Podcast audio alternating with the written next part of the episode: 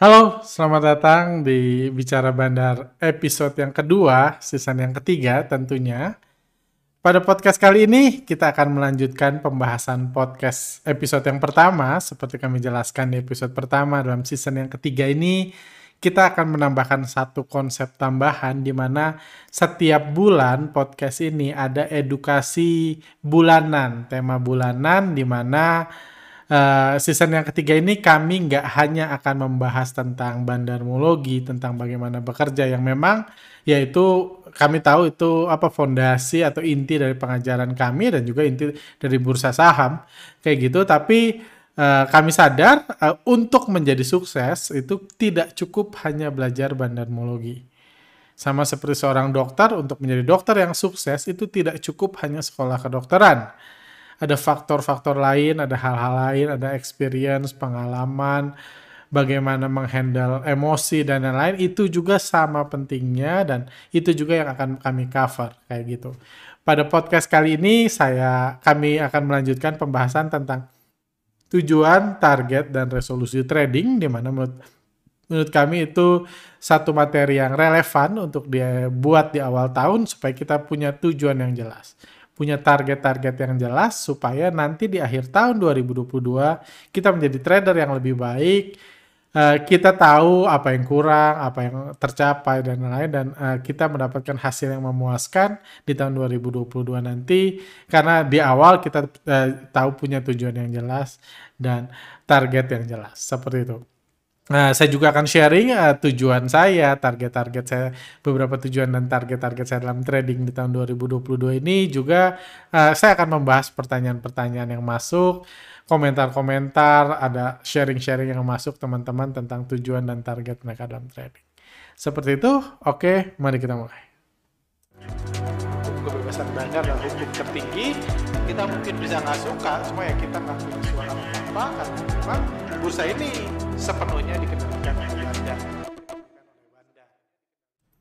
Oke, uh, lanjut. Uh, uh, kita mulai gitu. Uh, uh, Oke, okay, kita masuk dulu ke tema belajar apa minggu ini. Jadi uh, sedikit uh, rangkuman uh, minggu ini IHSG bergerak ya sudah menguat sih overall gitu. Uh, IHSG bergerak cukup volatile hari Senin dibanting, hari Selasa dibanting hari Rabu di bawah di tengah kepanikan dan hari Kamis Jumat digoreng cukup tinggi. Dan terlepas dari ya memang uh, uh, bandar atau investor asing nyetirnya agak ugal-ugalan di IHSG minggu ini tapi terlepas dari itu ini yang paling penting sebagai uh, pelaku pasar di bursa. Sebagai kalau kita mau lihat IHSG adalah investor asing terus melakukan akumulasi selama seminggu terakhir kita lihat ini indikator foreign flow-nya terus bergerak naik yang menandakan setiap hari asing melakukan net buy. Hari Jumat kemarin pun bisa lihat di sini asing melakukan pembelian sebesar 977 M. Jadi ini inflow yang cukup besar dan menunjukkan bahwa investor asing masih yakin. Investor asing masih memutuskan untuk membeli saham terlepas dari kondisi bursa global gimana, omikron gimana, suku bunga gimana, dan kecap-kecap lainnya yang mungkin terlihat mengerikan, tapi terlepas dari itu, yang pasti adalah itu hanya sentimen. Seperti kalau bursa global terkoleksi, kalau IHSG turun, dibilang terimpact sebagai oleh bursa global. Kalau turun, ketika bursa luar negeri eh, turun.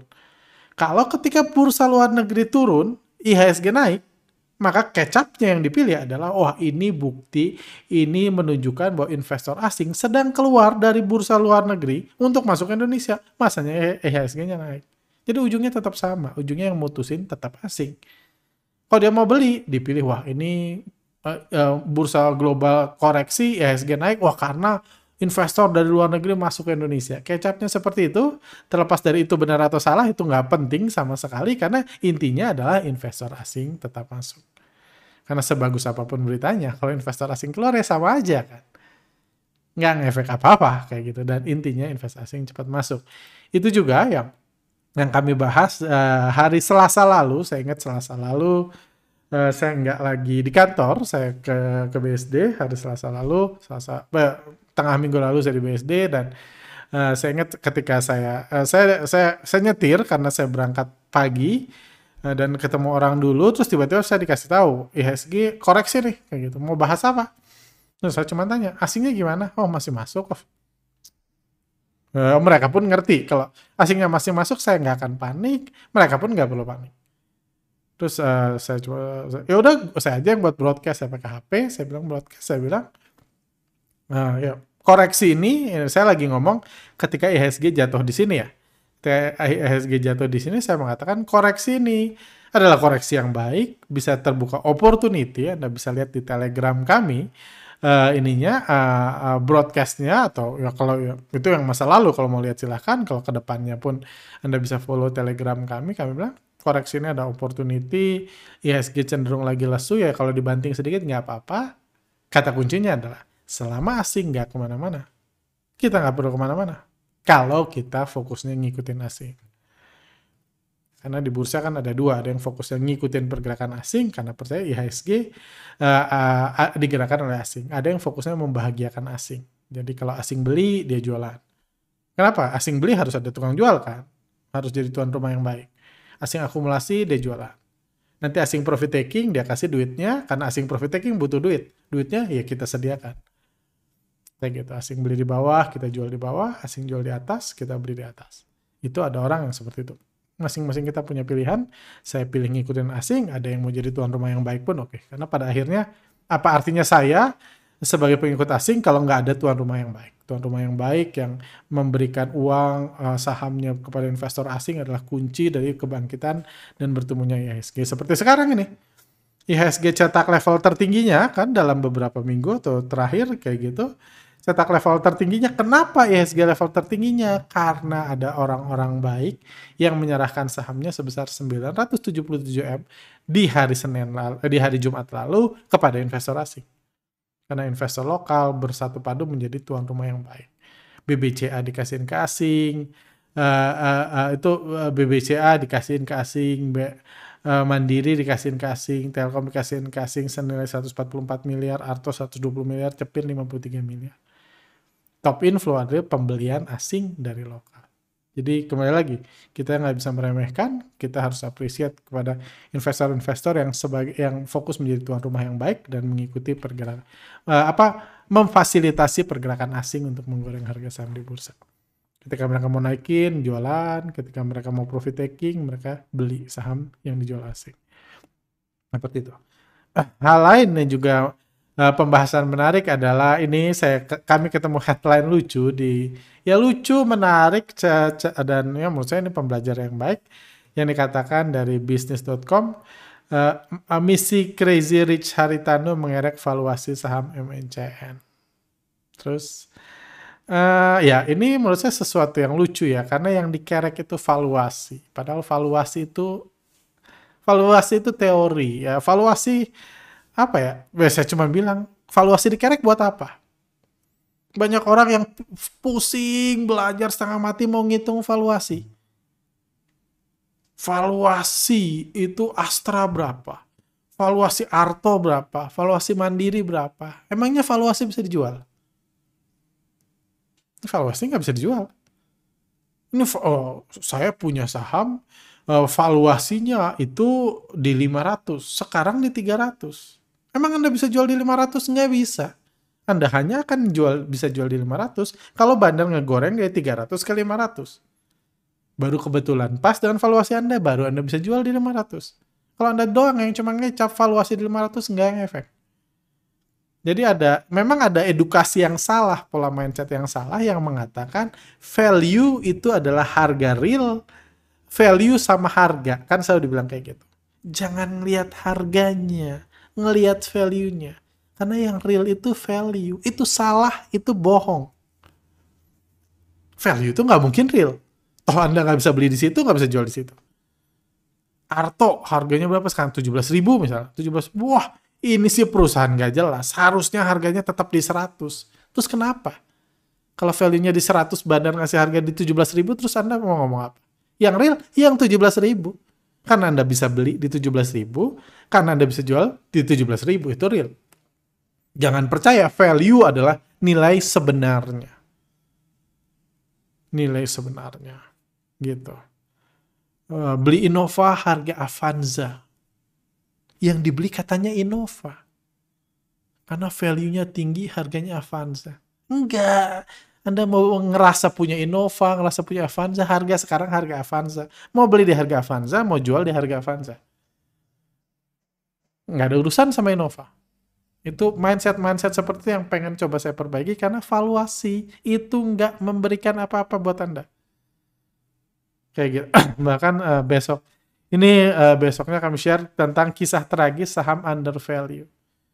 Jadi kalau Anda anda mungkin uh, punya pernah uh, itu pernah masuk zona pembahasan-pembahasan uh, seperti itu tentu Anda tahu saham ini saham under value. Kisah tragis saham under value di mana harga saham terus bergerak turun. Uh, ini PBV-nya saat ini uh, pernya cuma tiga. Per cuma tiga itu artinya apa? Uh, artinya nah, kalau laba perusahaan semuanya diberikan, ke pemegang saham, seluruh laba perusahaan di semua diberikan ke pemegang saham, tiga tahun dia balik modal.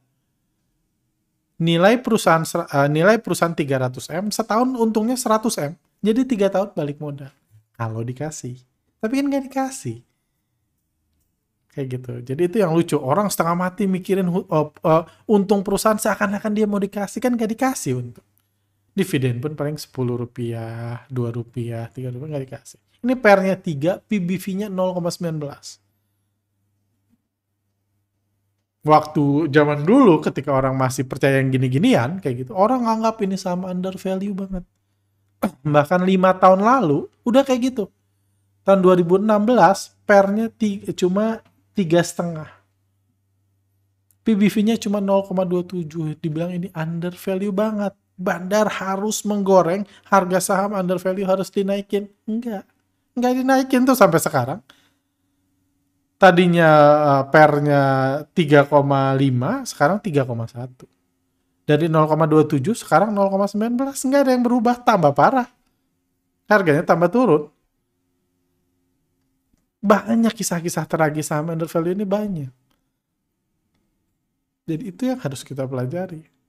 Enggak, value itu harga imajinasi. Ha, apa nilai imajinasi.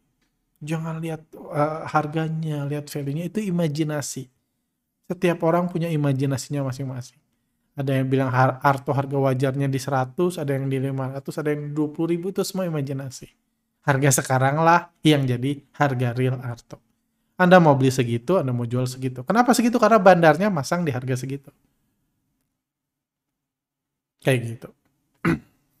Eh, jadi itu ininya pembahas yang ini kan dan dan uh, ini dan dan itulah yang uh, makanya waktu itu kami buat survei apakah anda setuju kalau BI membuat peraturan yang mewajibkan emiten yang harga sahamnya dua tahun tidak dinaikkan untuk menjual aset perusahaan? Uh, dan uang hasil penjualannya wajib digunakan untuk menggoreng harga saham perusahaan. Ini menurut saya satu solusi yang oke di mana value itu ilusi. Investor nggak dapat apa-apa dari value. Mau dikerek valuasinya nggak ngefek buat investor. Yang nyangkut tetap nyangkut. Gue nyangkut di harga 100, value-nya sih di 1000, tapi udah 10 tahun gue terus menderita di harga 100. Terus apa gunanya 1000? Dan dan di bursa kita memang masih banyak perusahaan-perusahaan atau pemilik perusahaan yang men, apa yang nyuekin perusahaannya. Laba yang nggak apa-apa besar, valuasi nggak apa-apa murah, nggak apa-apa tapi harga saham nggak digoreng nggak ada kepentingan nggak ada kolaborasi dengan bandar untuk menggoreng harga sahamnya. Dan itu membuat bursa semakin menyedihkan. Ketika saham yang PBV-nya 20 bisa naik jadi 40 yang pernya 200 bisa naik ke 2000 sementara yang pernya 2 pernya 3 nggak naik-naik kan kasihan. Jadi memang ada baiknya memang ada sedikit intervensi. Kita harap uh, saya udah tunjukin ke teman saya yang di BI minta kalau bisa forward lah ke bos lu saya bilang. Biar mudah-mudahan ada ini. Jadi kalau perusahaan nggak ini ya, jadi kalau valuasi kan mungkin ada hubungannya sama aset. Asetnya tambah tuh. Kalau memang asetnya tambah tapi harganya nggak digoreng ya jual aset lu buat goreng saham. Idealnya sih harapan saya seperti itu. Ini juga ada solusi menarik. Kita sambil belajar belajar santai aja. Uh, ada solusi menarik di ini uh, uh, di Instagram, gimana kalau diusulkan perusahaan yang melantai di BI wajib membagikan dividen tunai minimal 50% dari keuntungan perusahaan untuk setiap lembar saham yang beredar. Yang tidak membagikan dividen harus beli balik semua saham yang beredar dan di listing. Kalau gini perusahaan yang rugi terus tiap tahun jadi nggak punya kesempatan untuk melantai di BI. ya, sebagai investor kalau ada kebijakan ini BI membuat uh, kebijakan seperti ini, saya sebagai investor senang tentu. Akan banyak investor investor retail yang senang. Cuma investor kesenangan investor retail itu sama sekali nggak ada faedahnya di bursa saham. Pertanyaannya, emiten senang nggak? yang memiliki perusahaan senang nggak? Kalau 50% keuntungan perusahaan harus dikasihkan ke pemegang saham. Kalau mereka nggak senang, mereka nggak IPO percuma. BI uh, eh, jualan apa? Siapa yang transaksi? Benar, seneng nggak kalau ini? Retail seneng ya beda urusan. Buat apa? Bukan itu esensinya. Kayak gitu. Jadi ini. Dan terlepas anggaplah, anggaplah ada satu misalnya ada seseorang yang revolusioner buat kebijakan seperti ini di atas sana, 50% dividen, dividen minimal 50%-nya dikasih ke pemegang saham. Kalau ini yang terjadi, dipaksa emiten seperti itu, apa yang akan dilakukan mayoritas emiten, saya yakin labanya dikecilin. Gimana caranya naikin gaji owner? Ningkatkan tunjangan owner.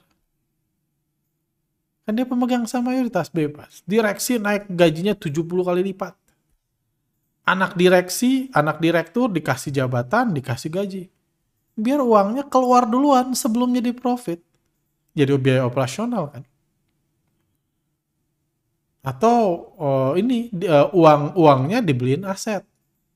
Dibeliin tanah. Tanah punya siapa? Punya direktur.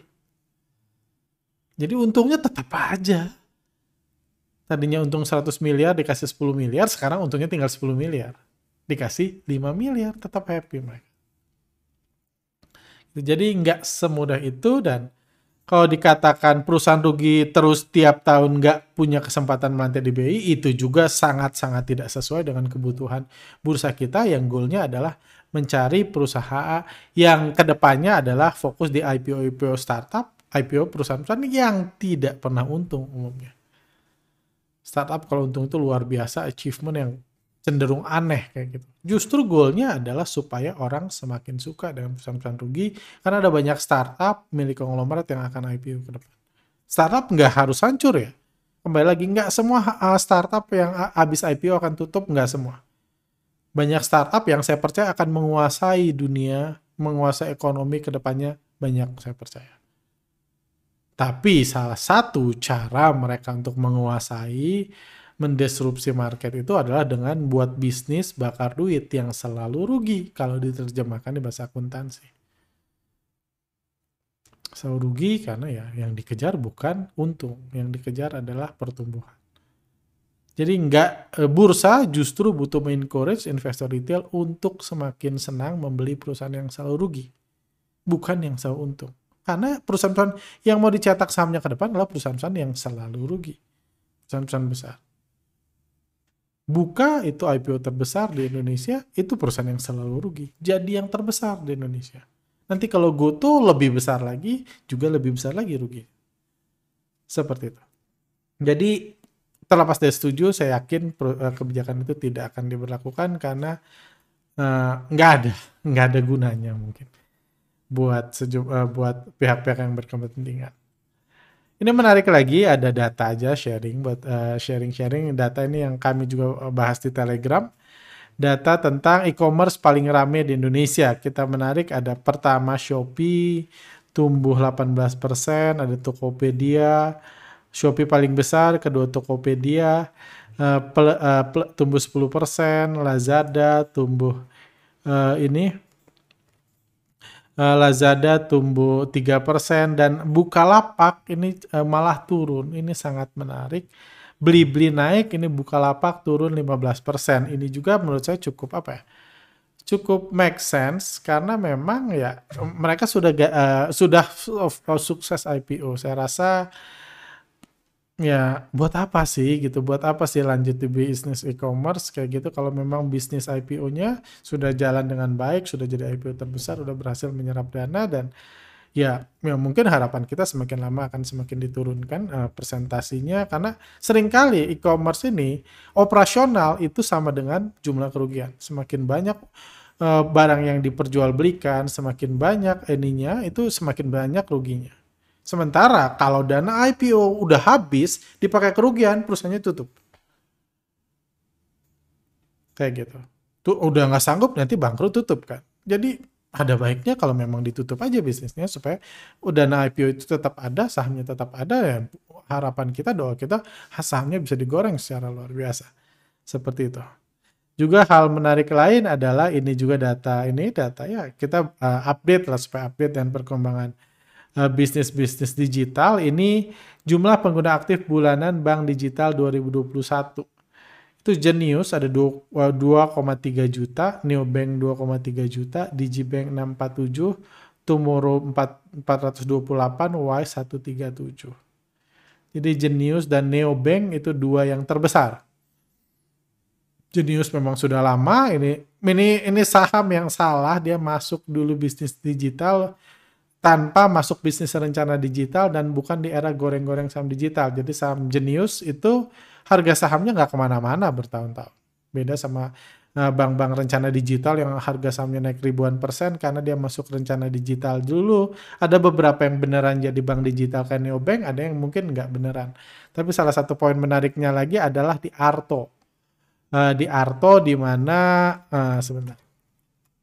Uh, di di saham Arto di mana uh, terlihat nggak ada Arto di sini.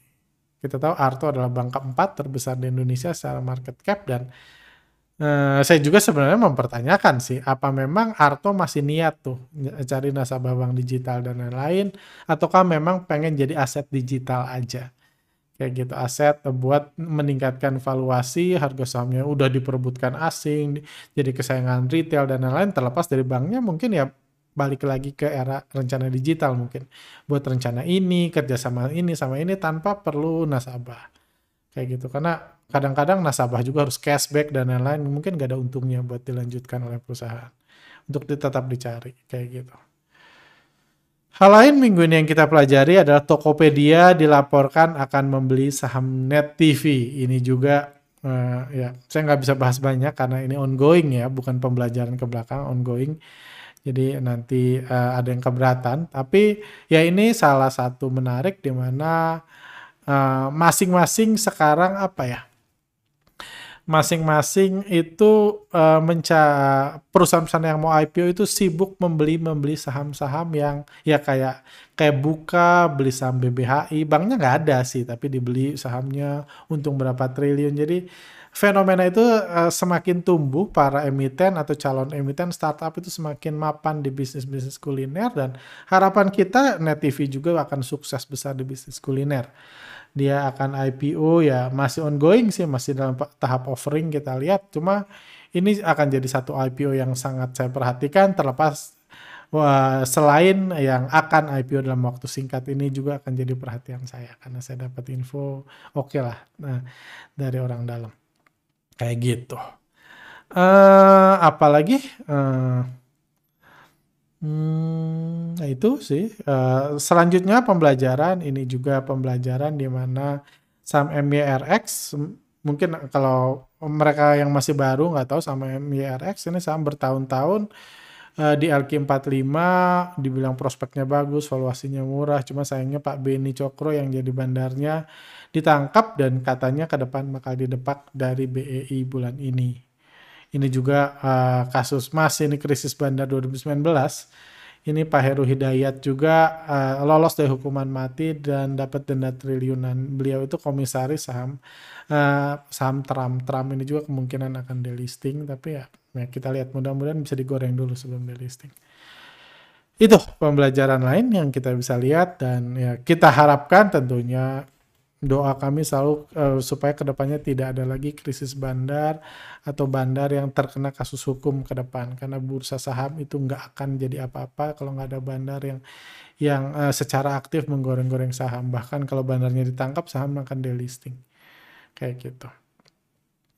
Uh, ini masih heboh uh, NFT Gozali ini saya sharing tentang NFT Gozali di ini yang viral ada ada kebaikan karena pasca NFT Gozali ini orang pindah dari uh, trading uang palsu ke NFT Gozali kayak ke buat NFT buat selfie menurut saya itu jauh lebih baik karena pada akhirnya mereka sadar bahwa ya NFT itu nggak ada harganya kalau Anda dengar orang yang ditanya, ahli-ahli NFT, ahli-ahli kripto ditanya, kenapa NFT Gozali bisa naik? Dia akan jawabannya selalu sama ngecapnya. Anda tahu nggak teknologi NFT? Boleh saya jelaskan NFT itu apa dan lain-lain dan lain-lain. Jadi seakan-akan beli foto selfie itu beli teknologi. No.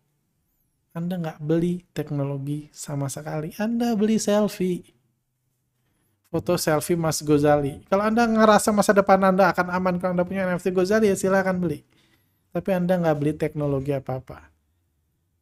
Sama ketika Anda beli uang palsu kertas, Anda dijelaskan teknologi printernya.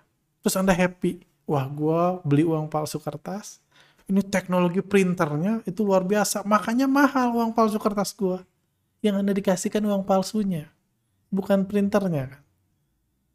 Begitu juga dengan NFT, blockchain dibilang mahal karena teknologinya teknologinya bukan buat Anda. Anda cuma pegang uang palsunya doang. Cuma pegang uh, selfie-nya doang. Enggak bukan ya. Uh, teknologinya teknologinya semua bisa pakai. 99% uh, NFT yang ada itu nggak ada harganya. Teknologi yang perfectly sama. Kayak gitu. Dan ya memang uh, ini ya memang uh, minggu-minggu ini jadi hari yang buruk buat teman-teman dari komunitas Upal Digital dan ini ada Rusia juga uh, merencanakan mau crackdown atau mau ditutup, dilarang sepenuhnya crypto mining dan crypto trading. Sebenarnya ini ini bisa bahaya, ini sharing ini aja sharing. Ya buat Anda yang juga trading trading Upal dan trading saham juga kayak gitu hati-hati aja karena sejak awal sejak tahun lalu saya mengatakan ini bahaya besar karena memang uh, agak aneh sebenarnya ya kalau dipikir uh, dengan matang-matang, dipikir pakai logika tanpa mikir tanpa keinginan pengen cepat kaya, dipikir ya uh, dengan sense aja gitu. Agak aneh kalau pemerintah bank sentral itu melarang peredaran upal uh, kertas, uang palsu digital, uang palsu kertas, tapi mengizinkan uang palsu digital atau cryptocurrency. Sama-sama uang, sama-sama mencoba menggeser keberadaan uang asli atau sama-sama mencoba mencari menjadi kaya karena mencetak uang palsu. Kenapa uang palsu kertas dilarang, uang palsu digital tidak? Itu sangat aneh. Dilarang sama negara ya, pemiliknya tetap suka ya nggak apa-apa ya, lu jadi penjahat sekarang kalau tetap suka. Tapi negara yang punya kedaulatan di negara tersebut, yang punya uh, apa otoritas moneter di negara tersebut harusnya sih melarang. Kayak gitu. Kita lihat ke depannya seperti apa. Oke, uh, sampai sini aja. Oh, udah kelamaan saya bahas. Uh, saya akan bahas tentang target dan tujuan trading. Uh, ini pembahasan uh, tema Januari lalu, kayak gitu. Di sini ada uh, beberapa pembahasan menarik tentang ANE.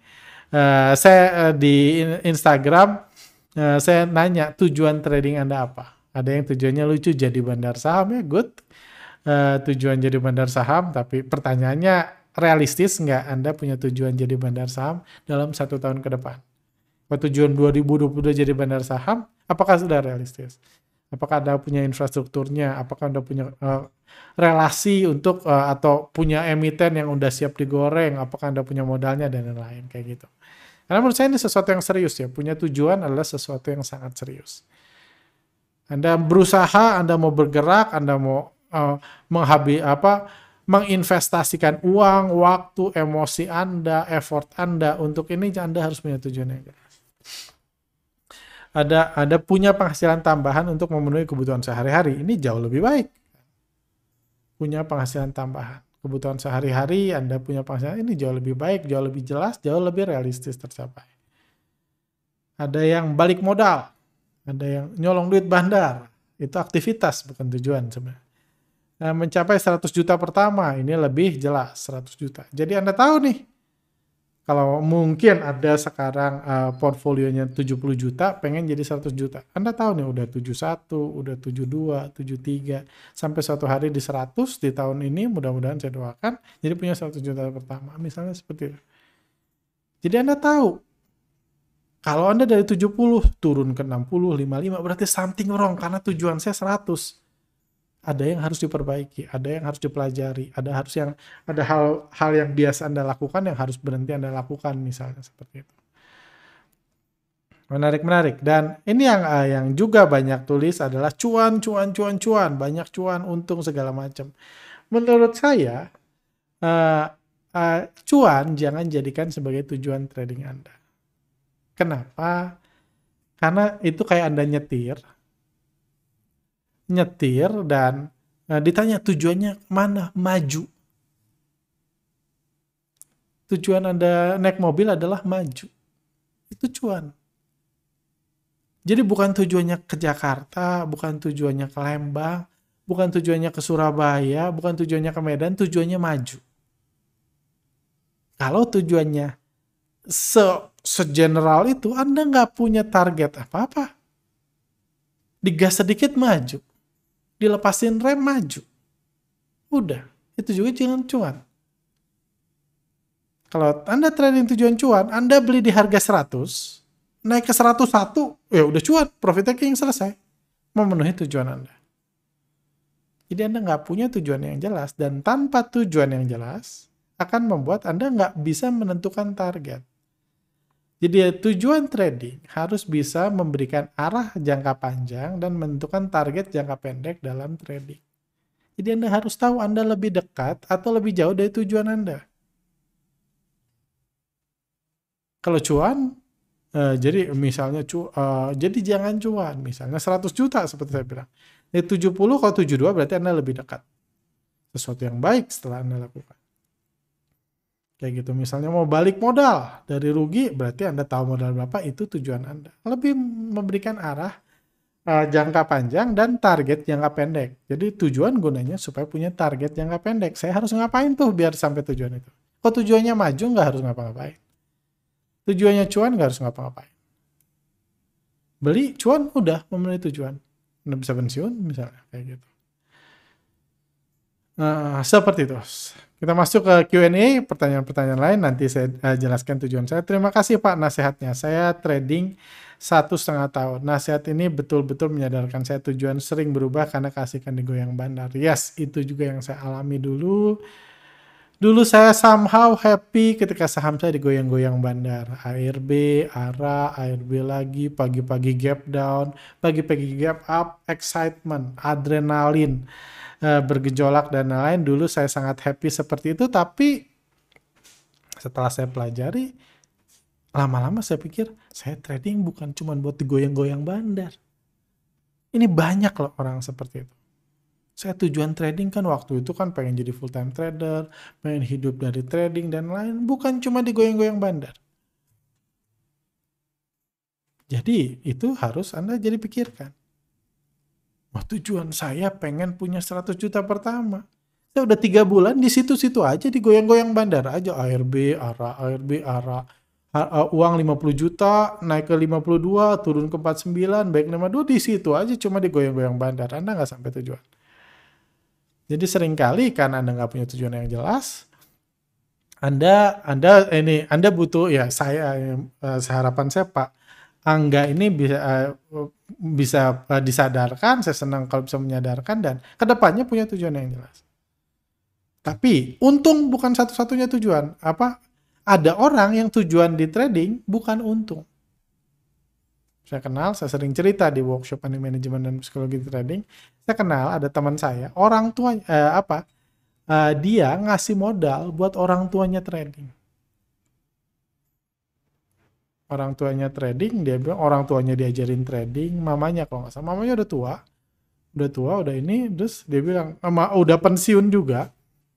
Gak ngejalanin bisnisnya lagi terus dia ngeras dia ngelihat bahwa ternyata nyokap gue senang trading. Dia dikasih uang untuk trading. Tradingnya bebas. Beli ini jual ini beli ini jual ini. Setiap hari heboh dia baca berita nonton berita, trading, hajar kanan, banting kiri, cut loss, profit taking, heboh berbulan-bulan bertahun-tahun. Untung nggak? Enggak. Bahkan kadang-kadang habis. Modal habis diisi lagi sama anaknya. Gak apa-apa habis. Kenapa? Karena uh, dia bilang, wah, uh, gua gua happy nyokap gua kayak gitu kata. Jadi nggak pikun, jadi semangat selalu, nggak hilang uh, tujuan hidup gitu. Jadi nggak malas, nggak ngapa-ngapain, pensiun, bengong, marah-marah, sakit-sakitan, nggak lebih murah dari dokter kata.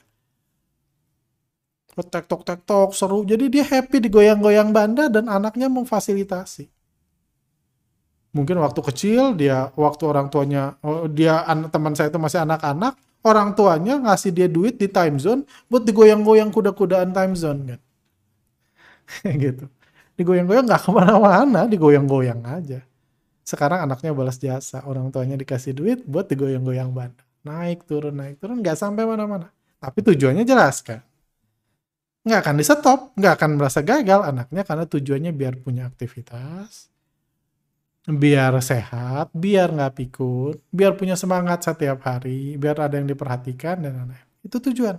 Tujuannya tercapai. Good. Saya selalu cerita ini di workshop-workshop karena menurut saya inspiratif uh, yang dilakukan teman saya itu. Kalau untung ya syukur, rezeki nggak apa-apa. Itu bonus. Kadang-kadang Anda di perjalanan mencapai tujuan Anda dapat bonus, bonus untung ya syukur. Enggak juga nggak apa-apa kayak gitu. Tapi kalau anda yang tujuannya bukan itu dan anda yang anda rasakan cuma digoyang-goyang bandar ya mungkin coba di review ulang tujuan anda dan apa yang anda lakukan sehari-hari. Saya mau belajar trading sambil terus mengejar karir saya di kantor dan bekal skill masa pensiun. Tujuan yang baik. Kayak gitu. Intinya berarti kantor Anda harus jalan, karir Anda. Kalau karirnya nggak jalan, berarti ada something wrong dengan trading Anda, mungkin atau dengan kantor Anda. Tapi itu kan salah satu tujuan Anda harus ini kan. Dan dari tahun ke tahun, dari minggu, uh, dari bulan ke bulan, Anda harus jadi belajar trading, jadi lebih baik. Fokus Anda adalah belajar. Belajar secara pengalaman, secara analisa, secara pengetahuan lebih luas, dan lain-lain. Kayak gitu. Uh, tujuan trading achieve 100 juta pertama, beli PC workstation plus 3 monitor untuk trading dan invest. Oke. Okay tujuan yang bagus tapi kalau boleh boleh kasih masukan monitor 3 itu lebih ke gaya-gayaan daripada fungsi sih kalau anda trading apalagi invest ya berlebihan sih ya ya kalau anda punya budget ngerasa sedikit lebih nyaman cuman percayalah upgrade dari satu monitor ke dua monitor itu jauh banget bedanya ya, jauh banget bedanya upgrade dari dua satu ke dua produktivitas Anda lebih ini, kalau Anda mau ngamatin market, Anda bisa mengamati lebih banyak data, lebih banyak saham dan lain. Bedanya mungkin upgrade-nya dari uh, dari 50 ke 100 fungsinya kayak gitu. Tapi dari dua ke tiga, saya pernah pakai tiga monitor, uh, dari dua ke tiga menurut saya paling upgrade-nya 10 atau 20. Bahkan kalau dua eh, tiga monitor di satu komputer yang sama butuh VGA card mahal, ini mahal, meja besar dan lain-lain lebih banyak repotnya bagi saya. Saya pribadi prefer stay di dua monitor daripada tiga. Masukan aja sih. Cuma ya itu selera saya sih. Tapi buat gaya-gayaan, buat konten, buat supaya kelihatan jadi trader hebat, memang tiga itu lebih seksi sih. Karena dua udah banyak. Seperti itu. Oke. Dan misalnya, sharing tambahan, tujuan trading saya apa? Ini salah satu tujuan trading saya. Ini trading ya, bukan tujuan CTS, bukan tujuan saya sebagai edukator, youtuber, atau ini bukan. Ini tujuan trading saya. Tujuan saya profit trading di tahun 2022 itu sebesar 4 kali kinerja IHSG 2022. Menurut saya tujuan seperti ini itu jauh lebih uh, apa ya, uh, uh, jauh lebih realistis, uh, uh, fleksibel uh, daripada punya 100 juta, punya 50 juta, punya 200 juta, nggak salah, nggak salah. Cuma sering kali tujuan Anda nggak relevan seiring dan berjalannya waktu. Kenapa? Karena bagaimanapun, kalau kita ngomong sesama retail, sorry, kita ngomong sesama investor retail bukan bandar, karena bagaimanapun investor retail itu nggak bisa ngatur harga Anda boleh punya tujuan 100 uh, punya 100 juta. Sekarang udah 80 punya 100 juta. Anda punya tujuan hari ini besok market dibuat crash sama bandar dari 80 mungkin tinggal 50. Salah Anda bukan, bukan salah Anda market crash saja. Kenapa nggak jualan duluan? Anda nggak tahu kan bandarnya nggak ngasih tahu Anda mau nge-crashin market. Kalau kayak gitu kadang-kadang nggak relevan dan Anda kehilangan tujuan Anda ketika realitanya terlalu jauh. Ini menurut saya lebih enak kalau ada ininya parameternya. Misalnya saya tujuannya adalah kinerja 4 kali dari kinerja IHSG. Jadi kalau kayak tahun lalu IHSG naik 10%, tujuan saya saya bisa trading portfolio saya total realized uh, profitnya plus 40%. Kalau dari 100 juta jadi 140 juta. Itu tujuan saya tahun 2022 ini. Kalau IHSG-nya 15%, berarti saya expect 60% return saya. Terus gimana kalau IHSG-nya 3%?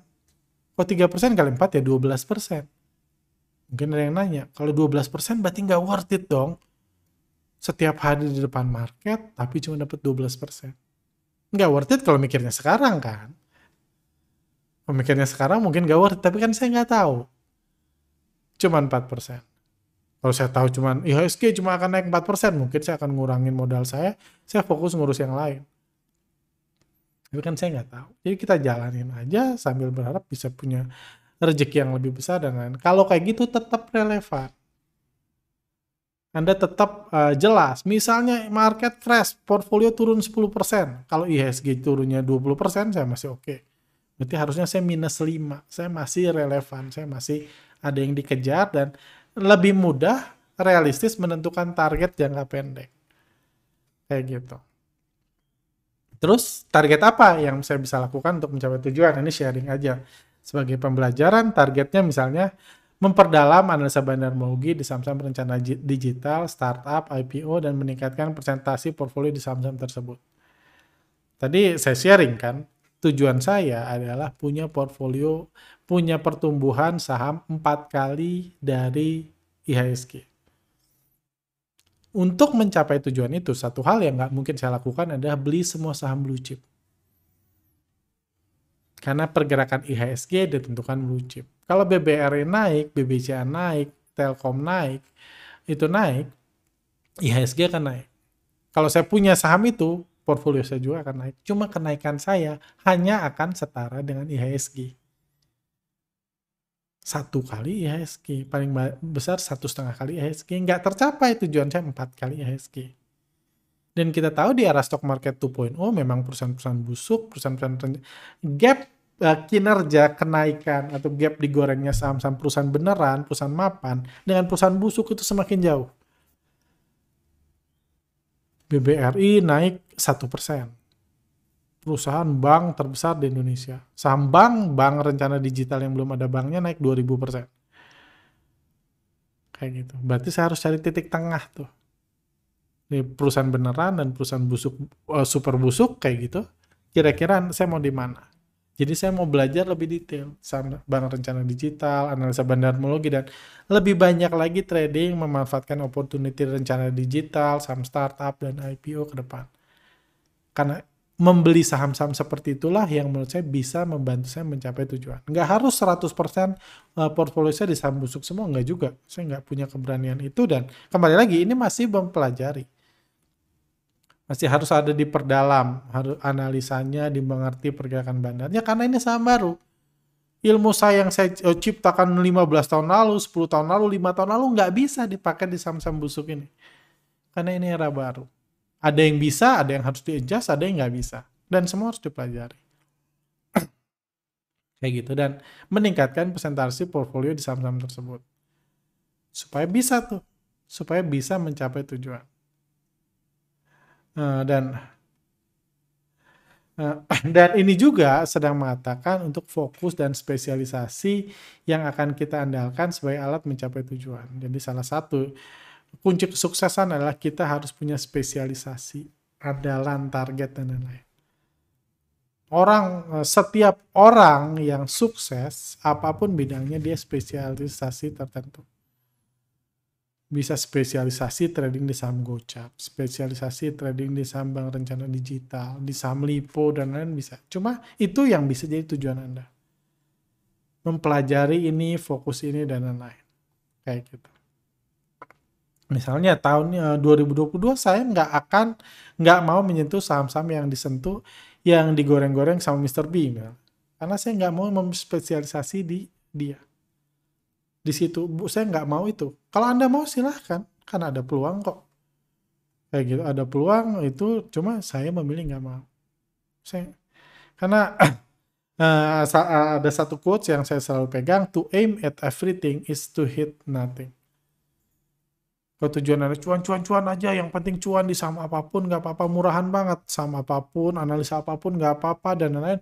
Pokoknya semua gue pelajari itu kayak to aim at everything sasaran Anda semua. Kalau sasaran Anda semua, Anda nggak akan kena apa pun. Ini mendingan punya sasaran. Juga untuk karena pengen empat kali lipat itu, saya harus mengurangi target saya mengurangi presentasi blue chip di portfolio yang berprospek jangka menengah tapi tidak aktif sedang aktif digoreng. Itu salah satu refleksi saya di tahun 2021 saya cukup banyak pegang BCA, BRI, Telkom di momen-momen yang sahamnya oke, okay, nggak ada da dalam ancaman kejatuhan. Sahamnya nggak ada dalam ancaman kejatuhan, saya yakin uh, sooner or later akan digoreng lagi.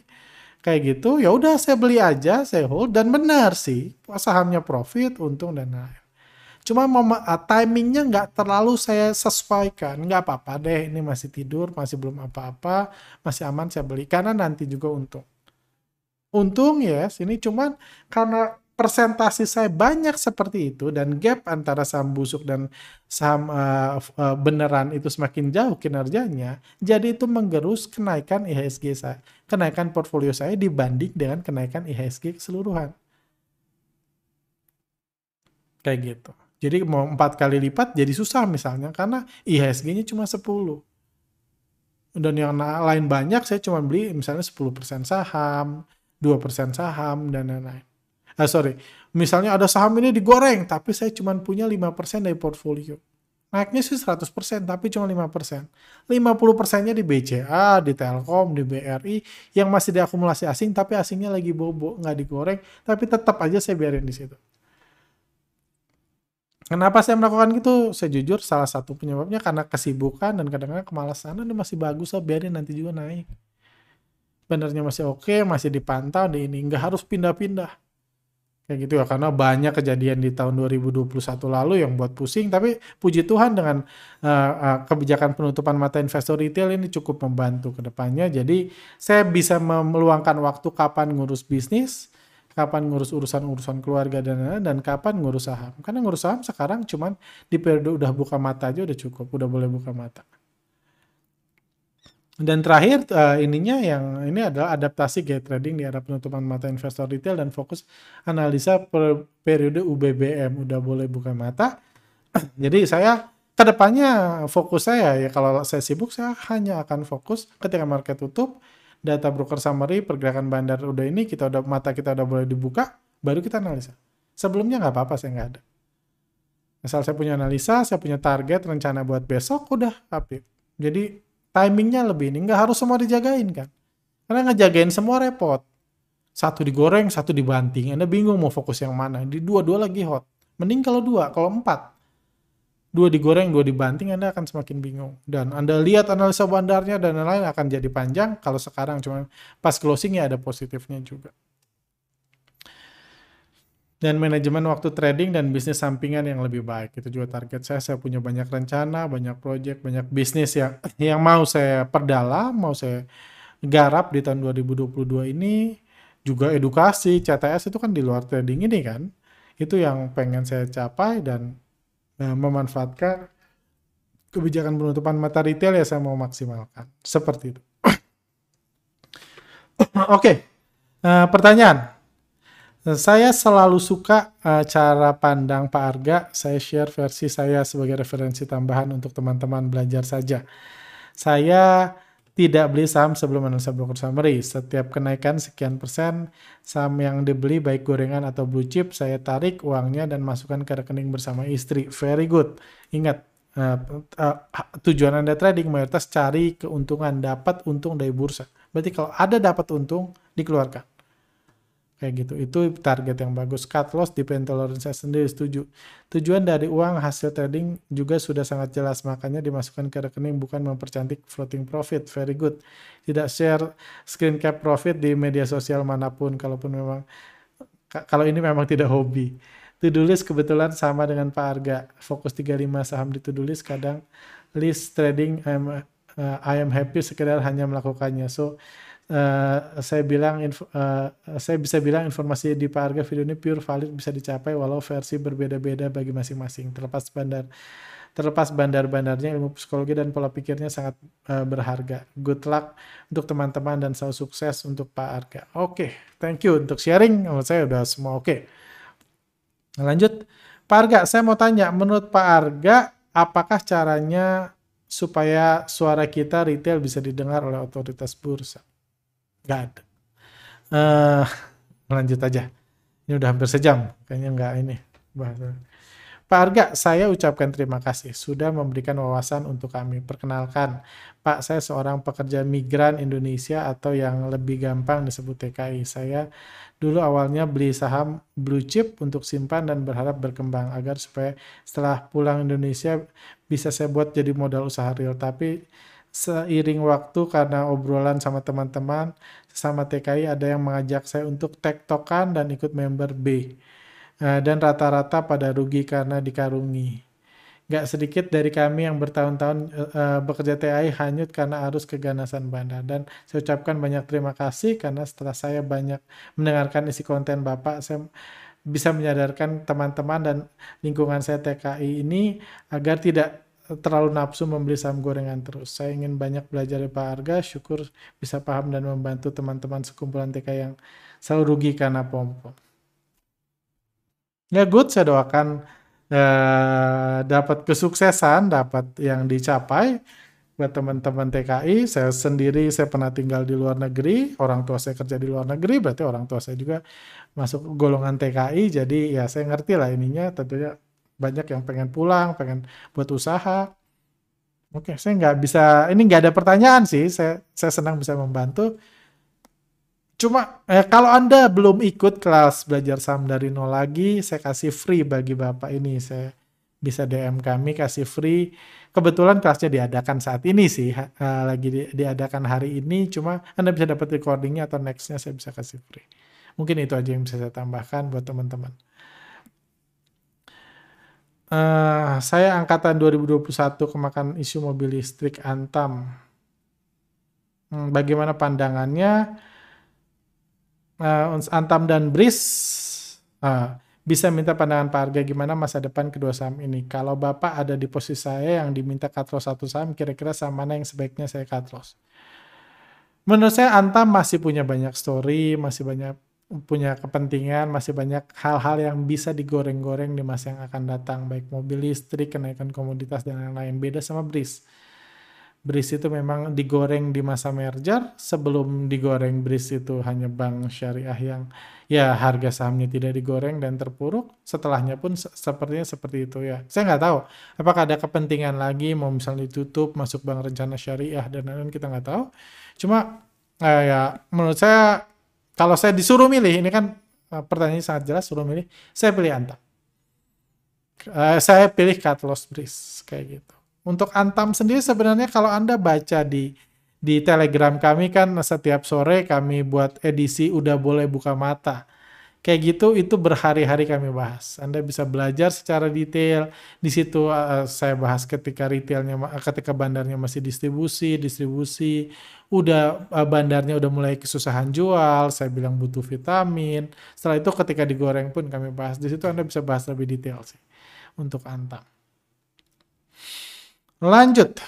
Uh, bang, uh, Arga kayaknya benci banget sama anak-anak A bintang-bintang penasaran kalau Bang Arga ditawarin 1M untuk jadi brand ambasadornya A, uh, sekuritas kira-kira bakal diterima nggak? Penasaran aja. Jelas diterima, kenapa enggak? karena saya nggak benci sama sekali. Kembali saya bilang uh, saya kagum. Mereka adalah pahlawan-pahlawan bursa untuk ekosistem. Jadi saya sama sekali nggak ini. Saya nggak benci dijadi ambasador pun dengan senang hati walaupun saya rasa apa gunanya mereka menjadikan saya brand ambasador populer. Enggak malah suka omongannya malah cenderung uh, cenderung apa ya? Uh, inilah kritis terlalu kritis untuk mereka yang modalnya berani nggak nggak nggak nggak nggak banyak mikir itu malah kadang-kadang mengurangi keberanian kan. Kayak gitu menurut saya saya bukan ambasador yang cocok cuma kalau diminta tentunya cocok tapi tentunya kalau dia minta jadi brand saya jadi brand ambasador saya akan tetap mengajarkan apa yang saya katakan. Itu yang semakin gak nyambung jadi nggak mungkin coba kalau ditawarin boleh-boleh aja kalau ini ternyata kerja di sekuritas tersebut, silahkan di approach. Lanjut.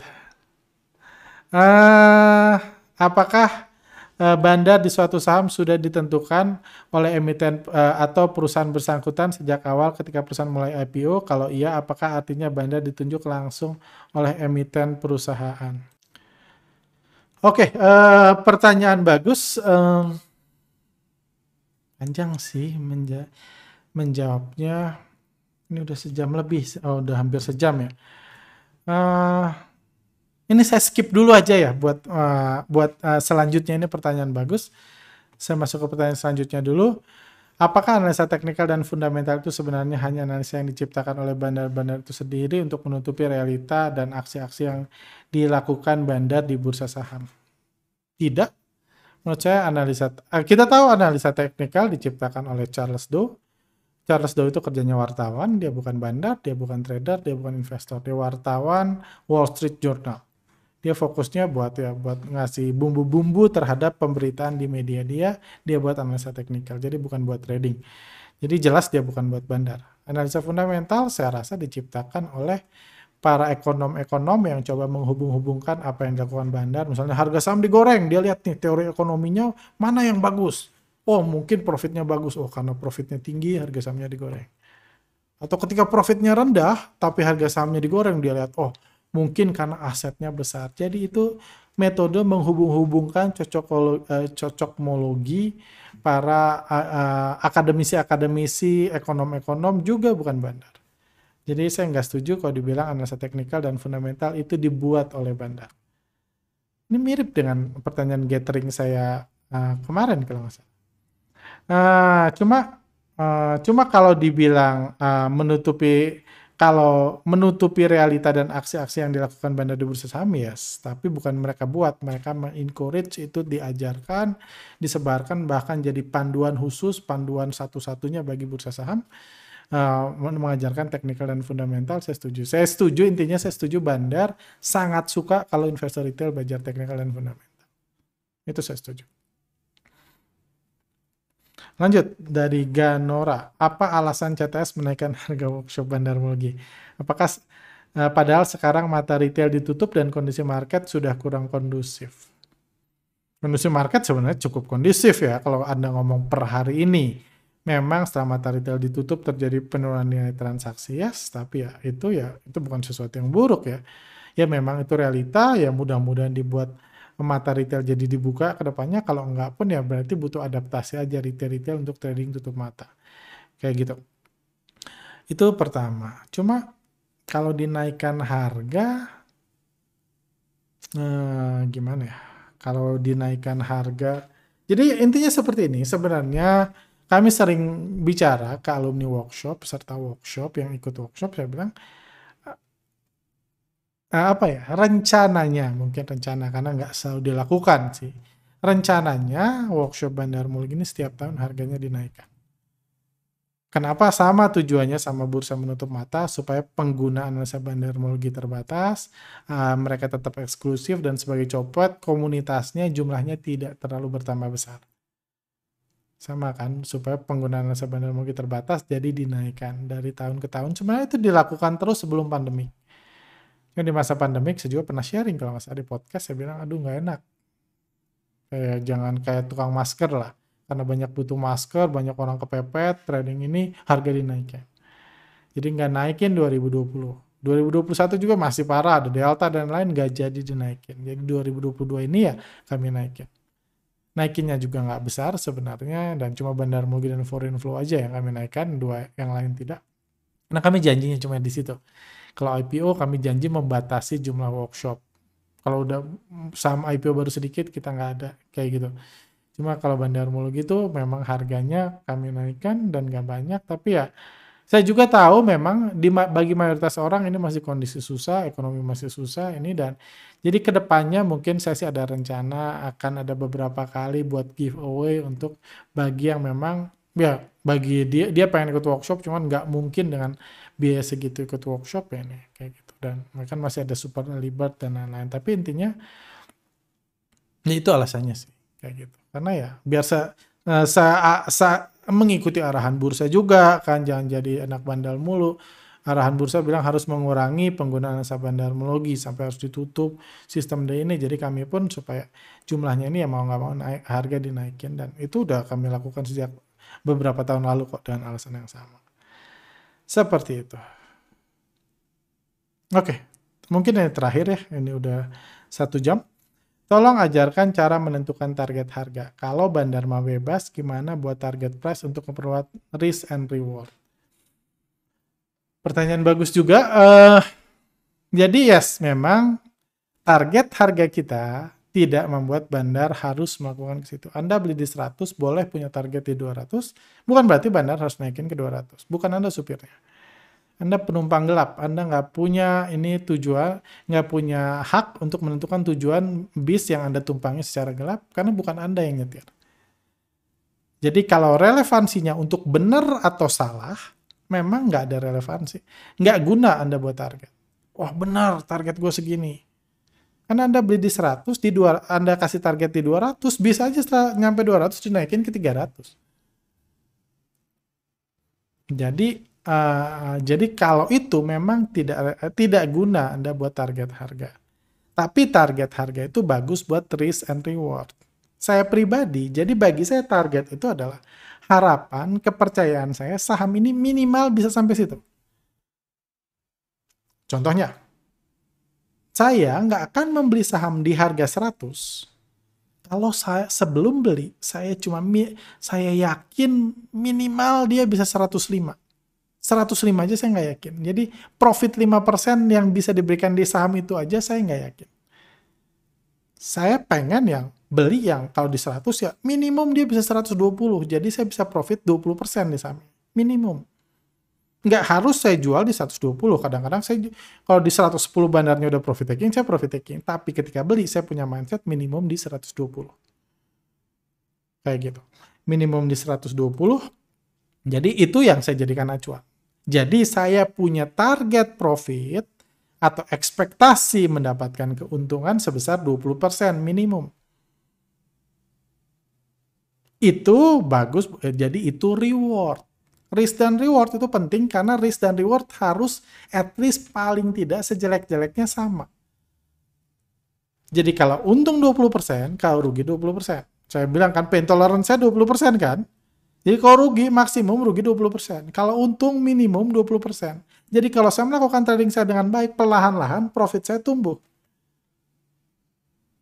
Beda cerita, kalau saya uh, saya beli aja cuma percaya naik 2%. Sementara kalau cut loss 20%, saya untung 5 kali, rugi sekali tetap rugi saya. Jadi itu buat pemilihan saham target price itu. Kalau saya nggak salah, cuma profit 2% nggak salah. Kalau Anda bisa konsisten, bisa cepat, bisa banyak ya silahkan. Cuma saya nggak gitu. Saya cari harga yang kira-kira saya yakin at least bisa sampai situ. Kalau saya nggak yakin, kalau saya cuma yakin beli di 100, cuma yakin bisa sampai 102, saya nggak beli saham. Saya cari saham lain. Kayak gitu. Jadi itu itu risknya. Karena menurut saya risk and reward itu minimum sama. Kalau profit 5%, kalau untung 5%. Kayak gitu. Jadi itu jadi cara saya nge-screening saham mana yang mau saya beli, mana yang tidak. Kurang lebih seperti itu. Oke, okay, thank you buat materi hari ini. Banyak pertanyaan bagus, banyak ini. Uh, harapan saya Anda bisa belajar something hari ini, Anda punya tujuan yang lebih jelas, punya target yang lebih jelas, dan doa saya target dan tujuan Anda bisa tercapai di tahun 2022 ini, dan masih ada waktu untuk merancang target dan tujuan yang jelas, dan uh, ya supaya kita bisa sama-sama belajar, sama-sama bertumbuh sebagai trader. Oke, okay, thank you buat rekan-rekan. Kalau ada pertanyaan, anda bisa tulis di kolom pertanyaan di bawah, nanti akan ada episode ketiga, masih uh, bahas tentang tujuan, target, dan resolusi trading, dan juga materi-materi lain juga yang dijelaskan di sini yang belum jelas bisa Anda tanyakan lagi. Oke, okay, thank you, sampai jumpa uh, pada podcast selanjutnya, sehat selalu.